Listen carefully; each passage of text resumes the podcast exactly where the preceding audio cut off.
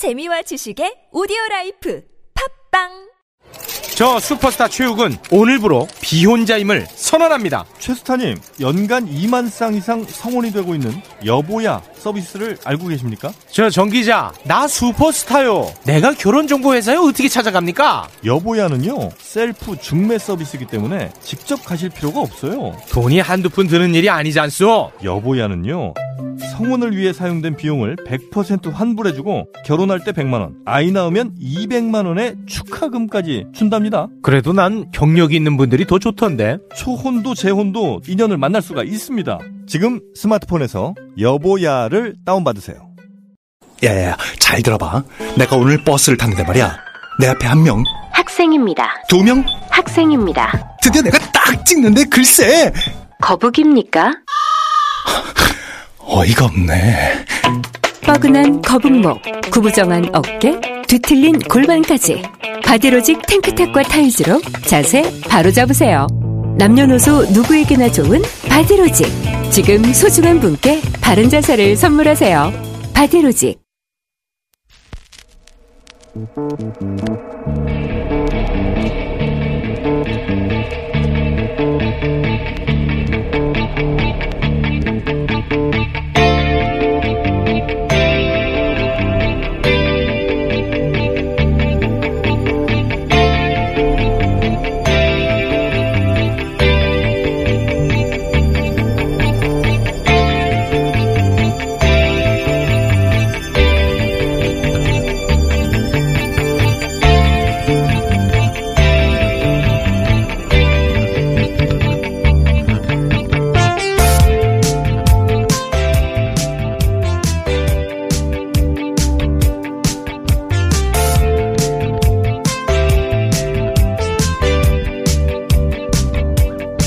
안녕하세요. 김원준입니다. 어제 있었던 미 하원 코로나 청문회에서 캐롤라인 멜로니 위원장은 이렇게 말했습니다.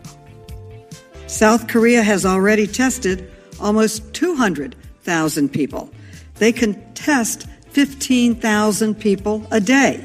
South Korea can test more people in one day than we tested over the past two months. Why are we so far behind Korea in testing and reporting? 한국은 이미 20만 명 가량을 검사했다. 그들은 하루에 1만 5천 명을 검사할 수 있다. 지난 두 달 동안 미국이 검사한 것보다 더 많은 사람을 하루에 검사할 수 있다. 왜 우리는 검사하고 보고하는데 한국에 이렇게 뒤처져 있는 건가? 미 코로나 청문회에서는 모두들 한국을 거론했습니다. 우리는 왜 한국처럼 못하는가? 언제 한국처럼 할 수 있나? 위원장이 마지막에 이렇게 말을 했습니다. I really want to get to South Korea and their 50 mobile testing sites that they've set up where people can just drive up, get a quick swab, get a test, and results in two days. And why haven't we set up these mobile labs? Are we planning to set them? 난 한국에 와서 50개 이르는 이동식 검사소에서 검사받고 이틀 만에 결과를 얻고 싶다. 우리는 언제쯤 설치가 되는가? 한계 상황이 오면 실력이 드러나는 법이죠. 전 세계에서 대유행하고 있는 코로나는 각국의 역량을 드러내고 있습니다. 그리고 그렇게 드러난 각국의 능력을 보고 있자면 그런 생각이 듭니다. 우리가 선진국이 맞다. 우리 모두에게 띄웁니다.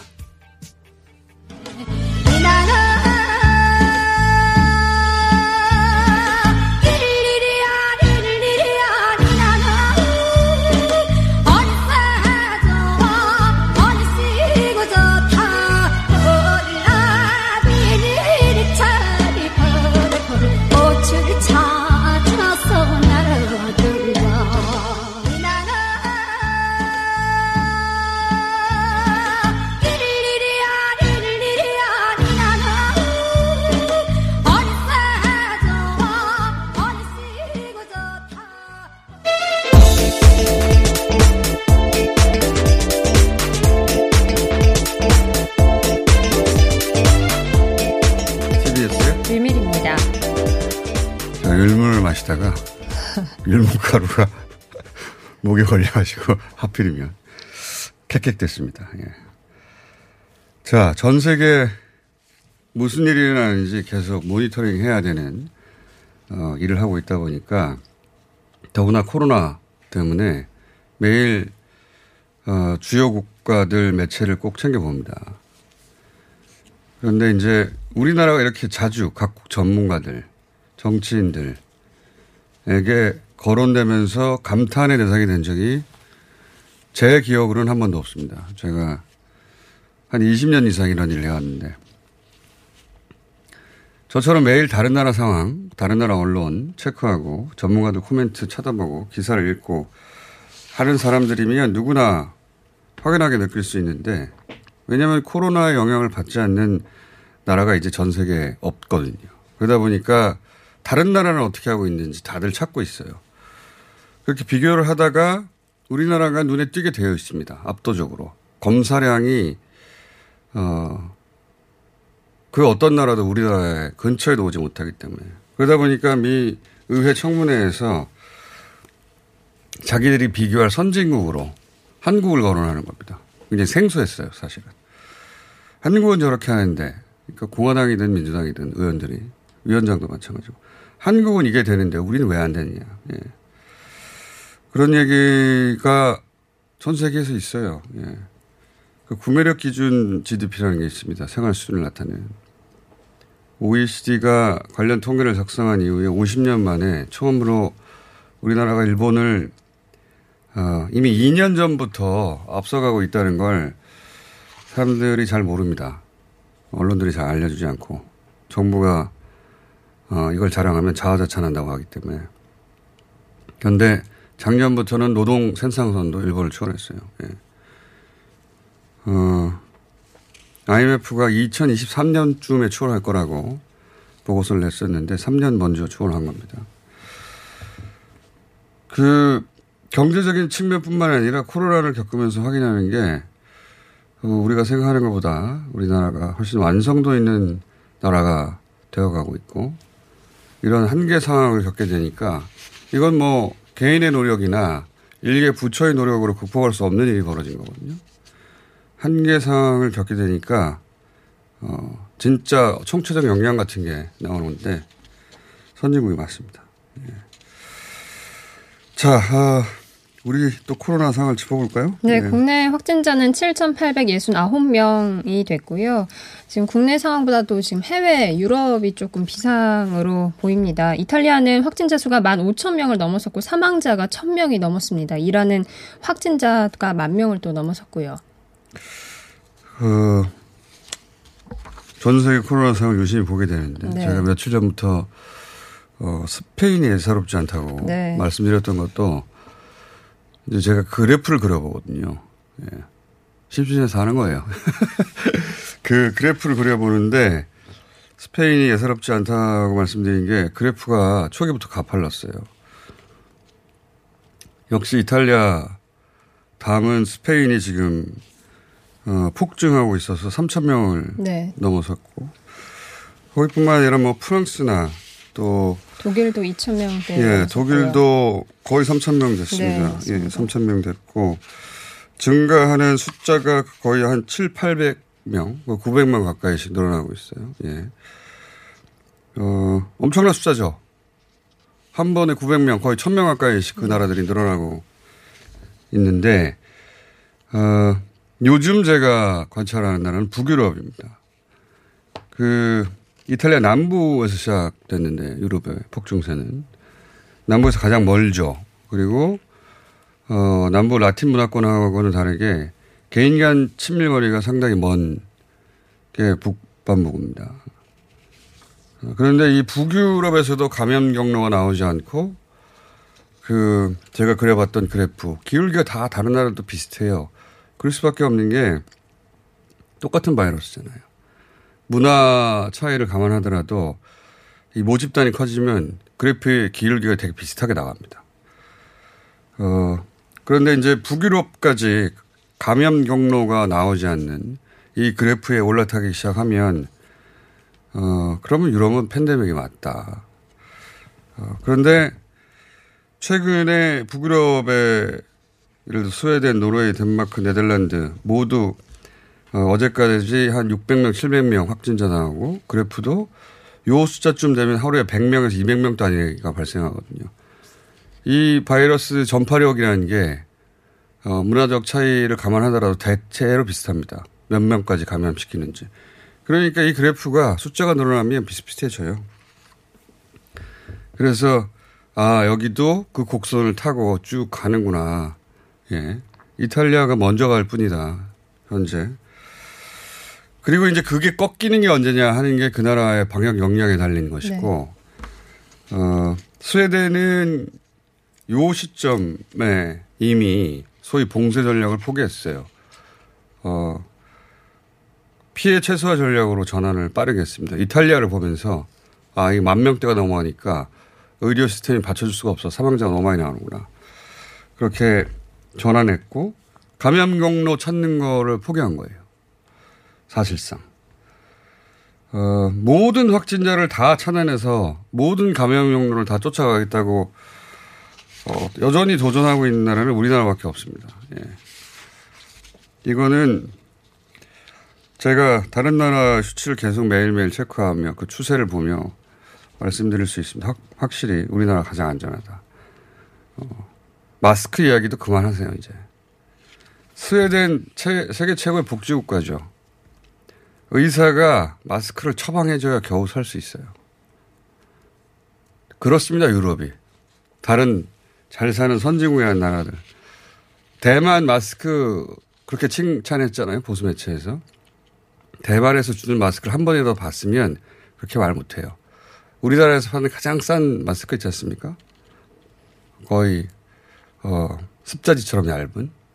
그거 세 개 주는 거예요. 사는 거예요. 우리나라가 지금, 어, 일주일에 두 개 보급하는 방역 마스크하고는 차원이 다른 겁니다. 여기가 제일 안전하다. 예.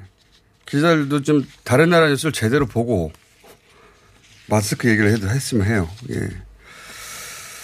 자, 아, 이건 뭐 전 세계가 피할 수 없는 곡선에 들어갔고. 네, 맞습니다. 배우 톰 행크스 부부도 감염됐다고 전해졌죠. 미국에. 네. 예. 호주에 지금 머물고 있다고 합니다. 톰 행크스 부부. 이 곡선을 벗어난 유일한 나라가 이 한 모집단이 뭐 5, 600 넘어갔는데도 일본이에요. 전 그래프 그리면서 웃겼는데 다른 나라들은 다 비슷한 곡선입니다. 예를 들어서 예를 들어서 기울기가 대체로 45도라고 칩시다. 머릿속에 그려보세요. 다른 나라는 다 비슷하게 그 언저리에 있는데 일본만 누워 있어요. 뭐 기울기가 예를 들면 20도 이런 식으로 누워 있어요. 검사를 안 하는 겁니다. 명백하게. 어쩔라는 모르겠어요. 자, 다음 뉴스는요. 네, 지난 지방선거에서 이 신천지 위장 봉사단체 부회장이 권영진 대구시장의 선거운동을 도우면서 이 권 시장 부인을 보좌한 것으로 보이는 정황들이 노컷뉴스가 이제 단독 보도했습니다. 그, 그렇군요. 어, 수행했다는 사진 증언 것들이 나왔다. 네. 그, 그 부회장이 신천지, 어, 임을 그 관련성을 알았느냐 하는 질문을 이제 받게 되겠네요. 몰랐겠죠. 자, 다음은. 네, 지난 또 2014, 2003년 한나라당 전당대회 당시에는 이 신천지 측이 서청원 의원을 위해서 2,700여 명을 동원하기로 한다는 내용이 담긴 문건이 YTN을 통해서 보도됐습니다. 자꾸 이런 게 나오네요. 예. 이건 이제 예전에 나온 뉴스입니다. 예전에 사실. 근데 이제 그 문건이 나왔다는 게이 보도의 내용인데 과거에 어, 한나라당 시절에 혹은 새누리당 시절에 그런 보도들이 꽤 있었죠. 이번에 문건이 좀 나왔다. 과거에 그랬다는 겁니다. 자, 다음은. 네, 이런 가운데 신천지 교인 중 확진자가 처음으로 나온 지 23일 만에 대구시가 어제죠. 신천지 대구교회에 대한 행정조사에 들어갔습니다. 아, 이건 저는 좀 이해할 수가 없어요. 예. 다른 건 과거의 일 혹은 뭐 본인이 몰랐을 수 있는데 행정조사를 어떻게 지금 들어갑니까? 어제 대구시가 신천지 대구의 행정조사를 어제 처음으로 했다는 겁니다. 저는 도저히 이해할 수 없습니다. 대구 어, 도저히 이해할 수 없고 자 다음은요. 네, 서울시가 이 구로 콜센터 근무자 중 신천, 신천지 신도가 있다는 내용을 밝힌 것에 대해서 서울시의회 미래통합당 의원들이 이 방역 실패에 대한 책임을 신천지한테 돌리지 말라 이렇게 촉구를 하고 있습니다. 아, 이것도 잘 이해가 안 가네요. 예. 평상시라면, 어, 지나친 공격을 받는 소수 집단에 대해서 우리가 그 목소리를 대변하겠다. 뭐 의미 있는, 어, 일인데, 지금 방역 실패의 책임을 신천지에 돌리지 말라고 촉구하는 어, 이야기를 할 타이밍이 아니거든요. 이게 본인들에게 정치적으로 도움도 안 될 텐데 미래통합당한테 이렇게 이런 이야기를 할 타이밍이 아니라고 보는데 어쨌든 그런 수가 있습니다. 자 다음은요. 네, 지난 9일이죠. 월요일 대구 사 대구에 거주하고 있다는 사실을 숨기고 서울 백병원에 입원한 환자가 확진 판정을 받아서 이 응급실이 폐쇄됐다는 내용을 전해드린 바 있는데 이를 보도한 조선일보가 오보였다라고 시인을 했습니다. 어, 오보라고 신하지 않았고요. 네, 조선일보 해당 기사를 쓴 기자가 개인적으로 사실이 아니었다고 한 건데 기억하시겠지만 백병원에 어, 대구 사람이라서 진료가 거부됐기 때문에 네. 거짓말하고 입원했다가 확진됐던 어, 모 씨가 있었죠. 조선일보 발 기사였어요. 그리고 다들 기정사실로 어, 대구 사람이라 거부됐다면 그걸 어떻게 비난할 수 있냐 이런 식의 보도가 계속 맞습니다. 있었고 그때 저는 대구 사람이라 진료 거부됐을 리가 없다고 뉴스공장에서 연세가 있었으니까 선별 진료 시스템을 잘 이해하지 못해 쓸 수도 있다. 못했을 수도 네. 있다. 진료 거부라는 건 우리 시스템이 그렇게 돼 있지 않아요. 설사 우한시장 한복판에서 왔어도 선별 진료 체계 내에서 진료합니다. 누가 거부합니까? 근데 이 보건소에서도 받아주지 않았다는 조선일보 기사는 이게 오보라고 말해야 되는 건지 오보라면 자신들이 바로 잡아야 되는데 기자 개인의 SNS 정도에서 얘기하던데 가짜 뉴스예요. 어, 마치 대구라서 차별받는 받는 식의 프레임이 그때부터 대대적으로 네, 대구를 차별하지 말라는 식의 어, 기사들이 많이 나왔는데 보건소가 진료 거부를 한 게 아니었어요. 보건소를 가지 않았어요. 시스템을 통해 밝혀졌는데. 네. 그게 그, 그분이 거짓말을 한 것인지, 이 기자가 잘못 알고 보도를 한 것인지, 가짜 뉴스인지 모르겠으나 적어도 조선일보 차원에서는 어, 정정 기사를 내지 않았습니다. 지금 그 해당 기사는 보건소 진료가 거부당했다는 문장은 삭제가 된 상황입니다. 사실이 아니니까요. 그 문장만 싹 삭제했더라고. 그것 때문에, 예, 엄청나게 대구라서 차별한다는 식의 프레임으로 작업하더니 그 시작점이었던 조선일보 기사 자체가 가짜예요. 이거 조선일보가 바로 잡을 리가 없죠. 자, 아, 국내 정치 뉴스 몇 가지 하고 넘어가야 될 것 같은데 아무래도 네. 어, 더불어민주당이 7차 경선 결과를 발표했는데 서울 강서갑 금태섭 의원이 탈락하고 황운하 전 청장은 경선 통과했습니다. 화제 인물들이네요. 탈락도 경선 통과도 금태섭 의원의 탈락 가지고 또 말들이 좀 많겠네요. 자 다음은요. 미래통합당은 공천으로 갈등이 좀 격해진 모양입니다. 황교안 대표는 공천관리위원회 결과에 대해서 이 공개적으로 제의를 요청했습니다. 이건 좀 파장이 있을 수도 있겠습니다. 이게 어, 당 대표와 공관위원장이 격돌하는 것은 어, 흔히 있는 일이 아니거든요. 예. 지난 새누리당 시절에 이런 일이 크게 한 번 있었었는데 아마 어, 두 사람의 기준이 다른가 보고 이 뉴스가 커질 수도 있겠습니다. 게다가 지금 선대위원장으로 미래통합당에서 어, 영입하려고 하는 김종인 전 의원이 본인이 공천권을 가지겠다고 네. 어, 얘기해서 삼각으로 갈등이 있을 것 같은데 김종인 전 의원은 아마도 황교안 대표하고 예, 나란히 섰나 봅니다.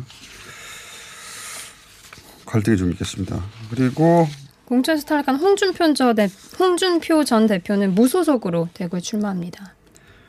어, 여기도 이제 한 사람의 무소속 출마가 아니라 어, 홍준표 전 대표가 대선 후보였단 말이죠. 예, 개파는 없지만 어, 이분을 중심으로 어떤 무소속 연대 같은 것도 만들어질지도 모르겠습니다. 이것도 개인이 탈락되고 뭐 통과하고는 그 자체로는 이제 어, 항상 있는 일이니까.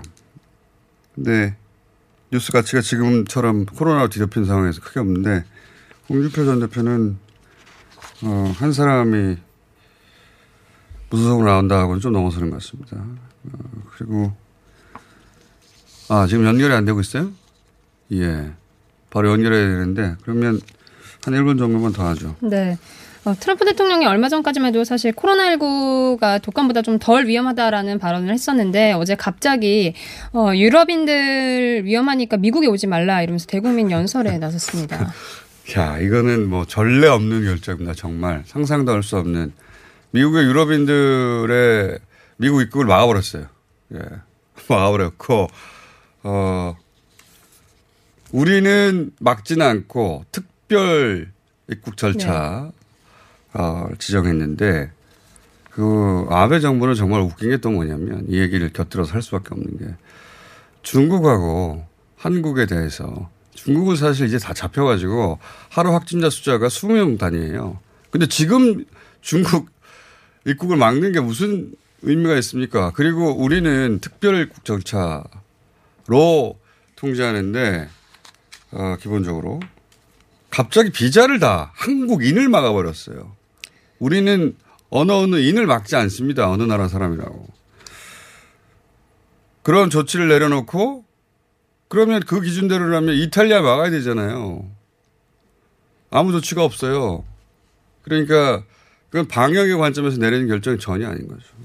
그리고 일본 얘기는 따로 한 30분 동안 할 수도 있지만 예, 시간이 거의 다 돼가지고 아마 곧 민주당은 전당원 투표 결과가 나오겠네요. 이것도 선거에 큰 영향을 미칠 만약에 연합비례 참여하기로 나온다면 네. 예, 뭐 그건 뭐 저는 아직 결과를 모릅니다만 그렇다고 해도 9대1 그런 식으로는 저는 안 나올 거라고 보는 것이 참여한다 하더라도 이거 워낙 복잡해서 어, 당원들도 무엇을 어떻게 해야 될지 정확하게 판단이 안 되는 분들 상당히 많은 것으로 무엇이 어, 민주당 당원들 입장에서 민주당이 유리한지 헷갈려들 하고 그래서 참여하는 걸로 나와도 저는 한 6대 4, 7대 3 언저리에서 나오지 않겠나. 그리고 이어서는 아마 정의당의 참여 여부가 네, 가장 맞습니다.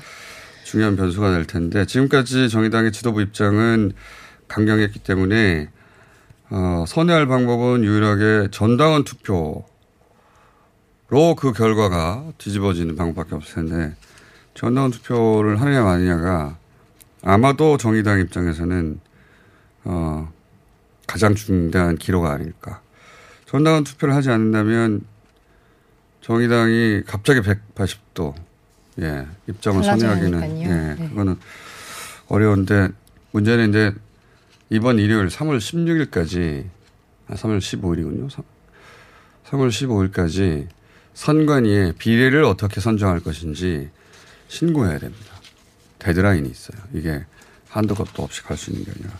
데드라인이 있다 보니 다들 바쁘게 달려가는데. 연결됐습니까? 아. 이태리를 연결하려고. 이태리가 워낙 상황이 긴박해가지고 다시 연결하고 했는데 이분 연결이 안 되네요. 거기는 전쟁 상황이라고 하더라고요. 사실상. 실제로, 어, 길에 사람이 돌아다니면 경찰이, 어, 잡아갑니다. 상상이 안 되죠? 그렇다고 하네요. 예. 잡아간다기보다 사람들 감시해서 집에로 또 가라고 빨리 경찰들이 쫙 깔려 있다고. 오늘 예, 이, 이 브리핑 시간에는 안 되겠네요. 인터뷰 연결이 무슨 일인지 잘 모르겠지만 주무실 수도 있나요 지금 시간이? 아, 네, 그러네요. 가능합니다. 그러네요. 가능한 시간대입니다. 기다리다가 새벽이라 주무실 수도 있겠습니다. 연결되면 저희가 3부에서라도 하겠습니다. 여기가 여기까지 하겠습니다. TBS의 유밀이었습니다. 활력과 면역력을 한 번에 코업 코어업은 아침 활력을 더해주는 멀티비타민과 정상적인 면역 기능에 필요한 아연과 페루산 마카가 조합된 건강 기능 식품입니다. 하루 900원도 안 되는 가격으로 활력과 면역력을 한 번에 코어업 하나면 충분합니다. 9차 완판에 보답코자 2020분께 추가 사은품을 드리고 있습니다. 코어업이 팟캐스트 청취자 여러분께 건강한 활력을 드리겠습니다.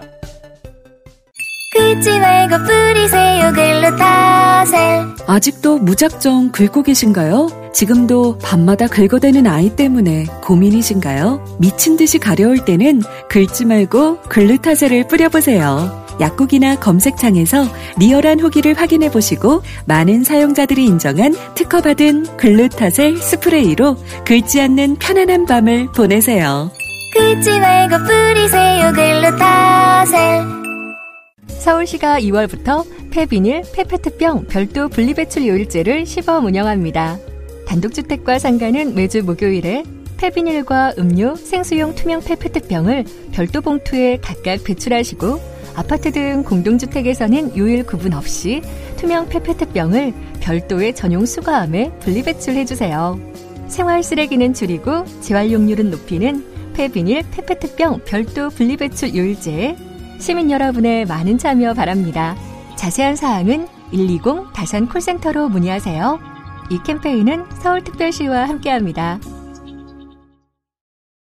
하이패스 지나간 것 같아요. 나라에서 허락한 유일한 마약 같아요. 내성 걱정했는데 4년 동안 그런 불상사는 없네요. 약도 아닌데 찌꺼기를 싹 다 배출한 느낌이에요. 대장사랑 말해 뭐해. 오래오래 팔아주세요. 대장사랑? 광고와 실제품이 일치하는 회사? Product results are as what you see in advertisements. 미궁 대장사랑이 사명을 JSR 라이프로 변경하였습니다. 좋은 원료, 따뜻한 사랑, 정직한 기업, 검색창에 JSR 라이프.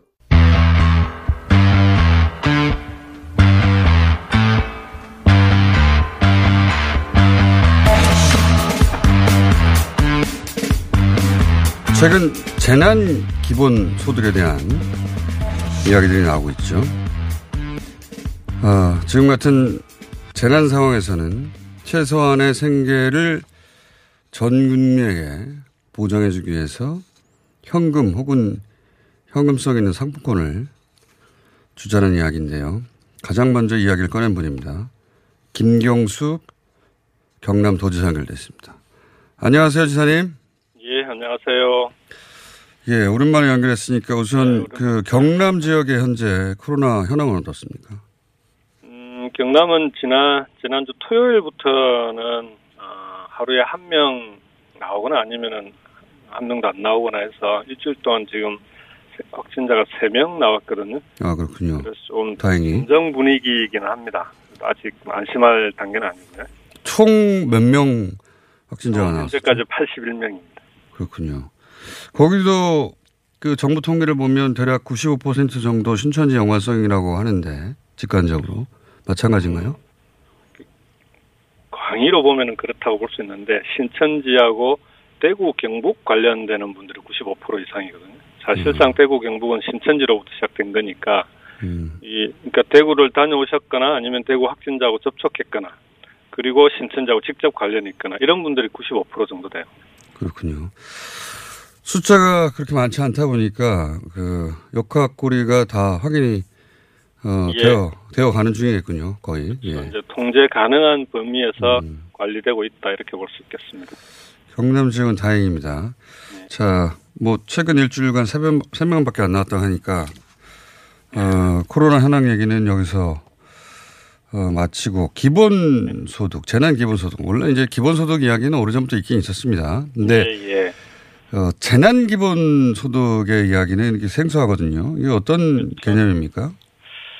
엄격하게 얘기하자면 이제 기본소득이라고 얘기하는 게 맞냐 이렇게 얘기는 할 수 있는데 이게 이제 재난 시기에 일시적으로 전 국민에게 지급하자는 겁니다. 근데 이게 이제 그 동안에는 이런 재난 시기의 대책이라고 하는 게 재난을 입은 피해 지역이나 피해 계층에 대해서 이제 지원하는 방식 아니었습니까? 네. 그거는 이제 추경에 그게 담겨 있거든요. 이번 네. 추경에. 그래서 추경으로 그런 급한 불은 좀 끄고 예. 문제는 그 이후에 지금 세계로 이제 코로나가 각국으로 막 번지고 있는데 이렇게 예, 예. 되면은 세계 경제가 술렁이고 있는 거 아닙니까? 실제 이게 예. 어디까지 갈지 모르는 건데 팬데믹까지 전는데 뭐전 세계가 서로 각국을 향해서 네. 모두 문을 닫을 수도 있겠습니다. 예. 근데 우리나라가 이제 수출 위주의 국가인데 이렇게 되면은 수, 수출이나 교역도 줄어들 수밖에 없는 상황이라 이렇게 되면 이제 이 코로나라는 재난이 경제 위기라는 재난으로 이어질 수밖에 없는 거 아니냐 지금 이대로 가면 네. 그러면은 추경은 재난 피해 대책으로 하고 경제 위기에 대한 대응은 별도의 대책이 필요하다. 그러면 그건 좀 재난 기본소득 형태로 일시적으로 내수 시장을 확대시킬 수 있는 가장 음. 빠른 방안이 있어야 되지 않겠냐 이런 음. 취지에서 이제 제안을 한 거죠. 그러니까 당장 어, 지금 중소상공인들 뭐 식당도 잘 안 간다고 하니까요. 저 현장 나가 보면 뭐 금방 피부로 느낄 수 있습니다. 예, 그건 뭐 우리 모두가 느끼고 있는데 네. 어, 당장 그분들의 현금이 돌아야 하는데 다른 방법이 없지 않느냐. 근데 이제 그 예, 코로나가 지금 한 2개월 가까이 됐거든요. 발생, 예. 처음 발생한 이후로. 그래서 한 지난 2개월 동안 이제 국내 경기, 경기가 이제 사실 얼어붙어 있는 거 아닙니까? 예. 그러다 보니까 요즘은 알바는 거의 뭐 그 자리를 그만둬야 되는 실제 대학생들이 알바 구하기 어려운 상황이 돼버렸어요. 손님이 없으니까 카페도 손님이 네. 없고 하니까. 이제 예. 소득이 2개월 동안 전체적으로 감소가 돼 있고 그러다 보니까 일자리는 일자리대로 줄어들고 다시 일자리가 별로 없으니까 전 국민의 소득이 다시 줄어들고 이게 이제 악순환 고리로 가는 음. 거니까 이 악순환 고리를 어디서 끊어줘야 되는데 추경 가지고는 재난을 입은 피해 지역과 피해 계층에는 지원 대책이 되지만 이 경제 악순환 고리는 어딘가에서 뭔가 끊어줘야 된다는 거죠. 그게 저는 제가 볼 때는 재난 기본소득 형태로 일시에 지- 지급하고 대신에 이제 이렇게 또 일시에 1인당 100만 원씩 다 지급하자 그러면 곳곳에서 이게 뭐냐 이제 왜 또 부자들까지 다 줘야 되냐 이런 얘기 그렇죠. 그런 얘기 곧 나오겠죠. 예, 그래서 그거는 그러면 이 경기 위기를 넘기고 내년에 예. 그 고소득층에 대해서는 세금으로 환수를 하면 됩니다. 아. 줬다 뺏는 겁니까? 뺏는 거 아니에요? 이게 원래 세금이 그런 거죠. 그러니까 그렇긴 하죠. 예. 예, 왜, 왜 그래야 되냐 그러면 이게 또 이제 뭐 상위 소득 하위 뭐 70% 80%를 가, 가려내서 주려고 하면 그게 또 몇 달 걸려요. 두 맞습니다. 번째로 그 가려내는데 행정 비용이 엄청 들죠. 어마어마합니다. 예, 예, 예를 맞습니다. 들면 이제 옛날에 아동 수당 때 그랬잖아요. 그때 그랬었죠. 10% 이제 고소득층 10%까지 줘야 되냐 이러면서 그럼 그거 주지 말자 그러는데 그걸 가려내려고 드는 비용이 10% 해주는 아동 수당은 90억이었거든요. 예. 근데 그 가려내는데 행정 비용이 천억이 들었어요. 그래서 그냥 전부 다 주는 걸로 해버렸잖아요. 알겠습니다. 그러면 개념은 이런 거네요. 그 어, 일단 가리는데 행정 비용이 들고 시간도 오래 걸리고 지금 네. 바로 시행해야 되는데 100만 원을 모두 소득 수준 상관없이 주고 예. 그 소득 수준에 따라서 내년에 어, 세금으로 환수하는 방식으로 하면 되지 않겠는가. 예, 예. 그 그럼 이건 어떻습니까? 그게 이제 그 경제가 선순환하라고 예. 지역의 경제에 도움이 되라. 뭐 한마디로 카페도 쓰고 밥집도 쓰고 하라는 건데 그거 본인이 밀려있던 공과금 내고 그러면 저 대출금 갖고. 예 그럼 뭐 그게 안 돌잖아요. 그래서 어떻게 통제합니까? 100만 원 중에 절반 이상은 지역 상품권으로 주자는 겁니다. 지역 아 상품권으로 주고 지역 상품권도 또 이게 유효 기간이 길어서 그냥 갖고 있을 수 있으니까 아니면 깡을 하고 그러잖아요. 깡을. 그래서 그걸 그렇게 하지 않도록 깡이 되죠. 예. 예, 3개월이나 6개월 정도의 한시적인 유효 기간을 두자는 겁니다. 지역 그러니까 동네에서 3개월 이내에 다 써라. 네, 지역 경제에 쓸 수 있도록. 또이 얘기했더니 대구는 또 지역 상품권을 발행을 안 했더라고요. 그래서 이제 아, 지역 그렇군요. 상품권이 없는 지역은 온누리 상품권이 있으니까 온누리 상품권을 하든지 음. 그다음 지역 상품권 발행은 서두르면 그렇게 오래 걸리지는 않습니다. 그렇게 해서 어, 음. 실제 지역 경제에 피가 돌게끔 돈이 돌게끔 하, 음. 하도록 설계를 하면 음, 가능하다고 봅니다. 개념은 이해했습니다. 개념은 이해했고, 어, 그리고 이렇게 자세히 설명하면 납득하실 분들도 꽤 있을 것 같긴 한데, 예. 이게 그렇게 전 국민에게 100만 원씩 주려면 50조 정도 드는 거 아닙니까? 50, 51조가 들죠. 그 이 돈을 어떻게 마련합니까, 근데? 이게 아. 마지막 질문입니다. 예. 그 우리가 이제 이런 경, 그러니까 경제 위기 상황에 대해서 어떻게 판단하느냐에 달려 있는 것 같은데요. 예를 들면 이제 미국 같은 경우에 지난번에 금융 위기가 있지 않았어요. 예. 금융 위기 때 미국에서 양적 완화라고 시장에 돈을 풀었는데 돈확 풀었죠. 얼마 푸- 풀었는지 혹시 아시나요? 많이 4조, 풀었을 것 달러, 같습니다. 4조 달러를 풀었어요. 우리 돈으로 4,700조. 이제 비교를 하자면은 미국 GDP의 20% 정도 됩니다.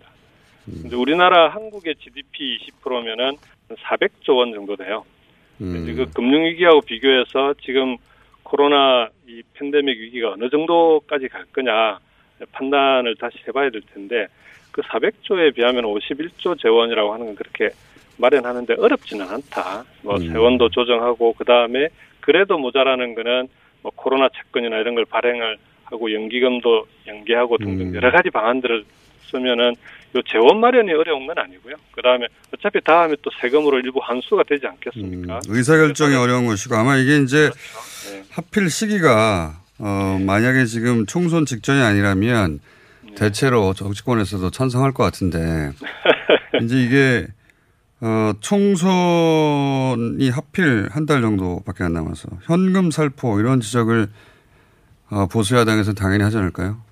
코로나가 이제 총선을 앞두고 발생을 한 거죠. 그렇긴 하죠. 네. 물론 그렇습니다. 예, 야당에서 이제 일부 총선용 선심쓰기다 이런 비판하는데 뭐 한기현 대표님도 보니까 그 이재용 대표가 제안한 기본소득은 찬성을 하셨더라고요. 근데 그 기본소득은 찬성하고 우리 우리가 제가 제안하거나 우리 이제 지방정부 단체장이 제안한 건 반대하고 이러지는 않으실 거라고 보고요. 또 하나는 그 야당에서 나오는 얘기 중에는 감세 얘기가 많이 나와요. 감사. 감세 는 얼마든지 우리가 받겠다. 1인당 100만 원 아니라 그 이상도 받겠다. 이런 얘기들을 하는데 문제는 감세라고 하는 게 두 가지 문제가 있어요. 하나는 세금 낼 수 있는 사람들 정도의 소득이 있어야 세금을 깎아줄 거 아닙니까? 근데 어려운 건 그 사람들이 아니고 이 저소득층 면세점 이하에 있는 사람들이 어려워요.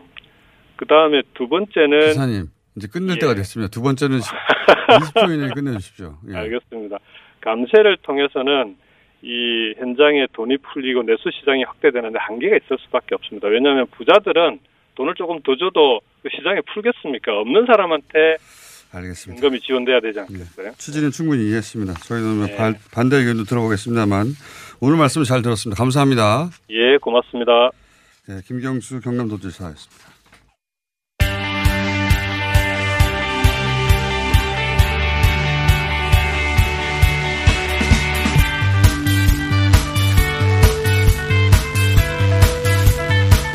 비례연합정당에 참여할 것인가 말 것인가 민주당 권리당원 전당원 투표 결과가 이제 물리적으로는 끝이 났고 발표는 아마 오전 중에 있지 않겠나 싶습니다. 어, 참여 쪽으로 나올 가능성이 좀 더 높다는 게 일반적인 관측인데 그 다음 질문은 이제 정의당에게 가겠죠. 예. 어제 이어서 정의당 박원석 당 정책위의장 모셨습니다. 안녕하십니까. 네, 안녕하세요. 네. 예. 어제였습니까? 그제였습니까? 요새? 그저께였습니다. 그저였습니까? 예. 마무리를 못하고 오셔가지고. 예, 예. 예. 근데 마침 또 권리당원 투표 결과가 나오니까 다시 모실 타이밍이 됐습니다. 이제 이 결과가 아, 만약에 참여로 나오면 그 다음 질문은 다 어, 정의당으로 마이크가 돌, 달려, 달려갈 테니까. 우선 이제 지난 시간 마무리 못한 그 직전까지 얘기하자면 어, 정의당의 현재까지 어, 공식적인 당의 입장은 이 연합비례정당에 참여하지 않는다. 네네. 아직 변화가 없는 거죠. 네. 변화가 없고요. 예. 앞으로도 변화가 있을 가능성은 그렇게 높지 않습니다. 그러니까 없다고 봐도 됩니다. 왜냐하면 그래요? 절차만으로 제가 설명을 드리면 네. 어, 저희 의사결정 단위가 여러 개 있는데 선거에 관한 사항은 전국위원회가 최종 의사결정 단위로 예. 돼 있고 그건 이미 그, 했고, 그죠? 네, 그 상위 기구에 뭐 당대회나 당원 예. 총투표가 있지만 둘 다 현실성이 없고요. 현 시점에서는. 왜 그렇습니까? 어, 당 대회는 1,200명입니다. 대의원이. 예. 모일 수도 없고. 그렇지만 전당원 투표는 안 모여도 되잖아요. 아, 그렇죠. 근데 이제 전당원 투표에 관한 사항은 이제 당규나 당원 당규나 전례로 봤을 때 그건 제가 지난번에도 말씀드렸듯이 예. 뭐 당의 해산 합당 해당되지 않는다. 네, 그다음 당명 개정, 그다음에 공직 후보나 이제 당직자 선출 이런 것들 많이 비례연합 정당에 참여라는 건 아무도 예상할 수 없었기 때문에 당원 당규에 있을 리가 없잖아요. 이번에 그래서 녹색당도 당규를 바꿔서 했대요. 근데 그 이제 선거에 관한 사항이기 때문에 이건 이제 전국위원회 결정 사항이 어, 저희 이제 당규 상으로 분명하고 그걸 뭐 총투표까지 가져간다고 하더라도 제가 보기에는 뭐 결과가 달라질 것 같지 않다고 보고요. 그래도 그걸 붙여서 결국은 어, 부결로 난다면 그걸 붙이는 그 결정을 전국위원회가 해야 되는데 그런 걸 붙이지 않기로 결정을 한 거죠 이미 전국위원회가 결정을 함으로써. 그렇지만 상황이 다 바뀌었으니까. 어, 물론 이제 뭐? 민주당의 참여 결정이라는 거는 뭐 새로운 상황이라고 할 수 있는데 그렇죠. 어느 중- 정도 예상된 상황 아니겠습니까? 오늘 결과가 잠시 후에 나올 텐데 제가 민주당 비례대표 그 순번 결정 이 총투표를 봤더니 네. 투표율이 20%더라고요.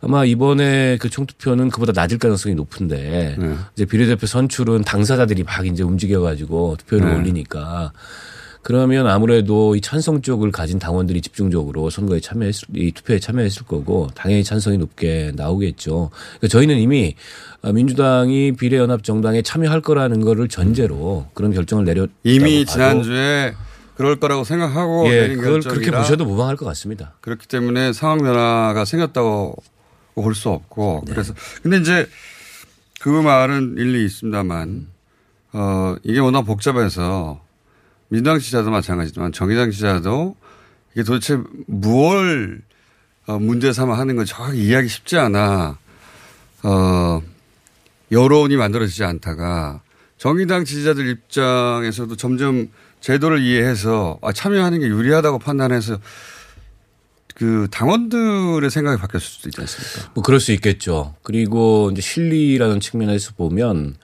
어, 비례연합정당의 예. 협상을 통해서 아, 참여함으로써 일정 수의 의석을 우리가 예상할 수 있다면 불확실성이 제거되니까 예. 그렇죠. 선거를 좀 더 안정적으로 치를 수 있는 거 아니냐. 예. 상당히 일리 있는 얘기인데 에, 근데 이제 그게 과연 연동형 비례대표제를 도입한 취지와 맞느냐. 예. 이 근본적인 질문에 제가 부딪히게 됩니다.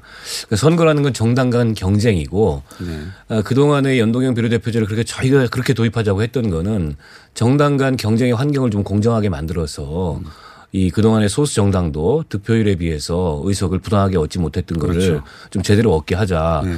근데 여기에 지금 이 자유한국당이 반칙을 해서 네. 난입을 했단 말이에요.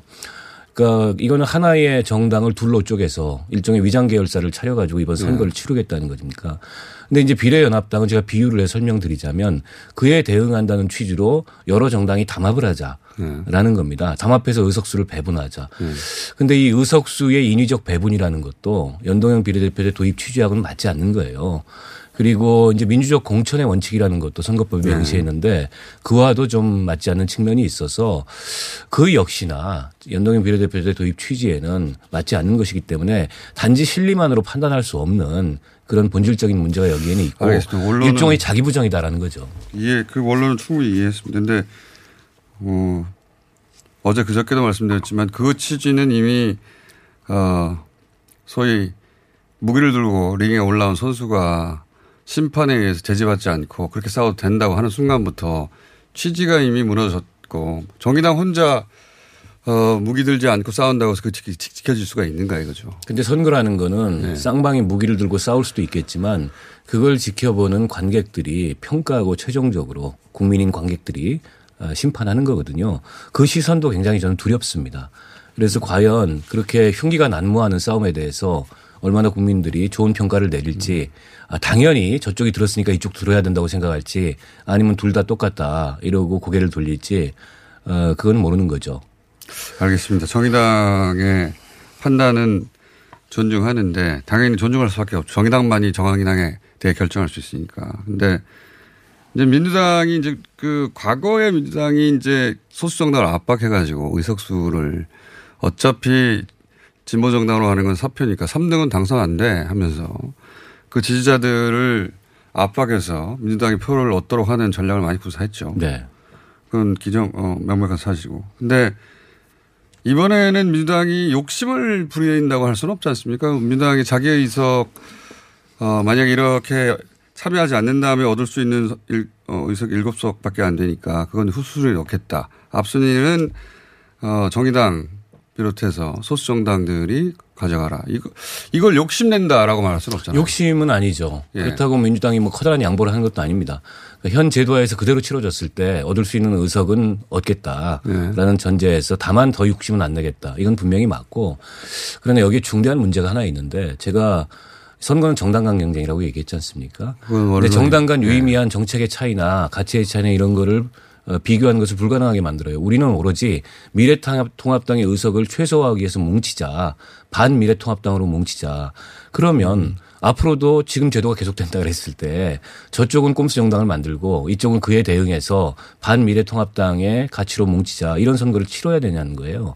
그러면서 봤을 때 저희는 범지부가 과반을 넘겨서 이 제도를 또 보완하면 되는 거 아닙니까? 아니 근데 정당이라는 건 국민의 정치적 의사 형성 기능을 하는 조직이고 예, 예. 선거라는 것은 그 차이를 드러내는 장이거든요. 네. 여기서 서로 가진 가치나 정책이나 대안의 차이를 드러내면서 경쟁을 하는 건데 이 경쟁이 맞습니다. 없는 거예요. 그 경쟁이 없이 오로지 미래통합당 의 의석을 최소화하고 이, 이 제도가 저쪽한테 수혜가 넘어가지 않도록 우리가 뭉쳐가지고 한 정당을 하자. 근데 이 정당에 공통으로 추구하는 가치는 뭐고 또 정책적 정책은 뭐고 목표는 뭐고 이거는 뭐 미래통합당의 의석을 줄이자라는 것밖에 없는 겁니다. 이 역시도 이 국민의 정치적 의사 형성 기능에 부응하는 그런 정당이라고 볼 수 없는 거죠. 엄격히 말하면 정당이 아닌 겁니다. 민주당과 정의당의 차이도 분명히 존재하고 뭐 민주당과 미래 어, 통합당의 존재 차이도 존재하는데 선거라는 게 그 차이를 부각시켜서 표를 얻고자 하는 그런 경쟁인데 어, 이런 식으로 다 합쳐버리면 그 구분이 사라지지 않냐 이런 민주. 대연합론의 뭐 2000, 2020년 버전인 거죠. 네, 오랜 세월 그런 주장이 있어왔고 그러니까 민주당과는 다른 정의당만의 정책적 색깔과 존재 가치가 있는데 그게 구분이 안 되지 않냐 이런 말씀이신 거죠. 그렇고 뭐 이를테면 녹색당도 지금 이제 참여 여부에 대해서 내부 논의가 있는데 어, 기후 문제나 환경 생태 환경 문제에 대해서 녹색당은 정의당보다 훨씬 더 원칙적이고 어, 네. 근본적인 접근을 하는 정당입니다. 그에 반해서 어, 이번에 이제 총선 앞두고서 민주당이 그런 정책을 냈다는 걸 제가 들어본 적이 없어요. 근데 이런 정책적 차이들이 다 사장되는 겁니다. 음. 근데 이거는 연동형 비례제를 도입한 취지를 부정하는 거죠.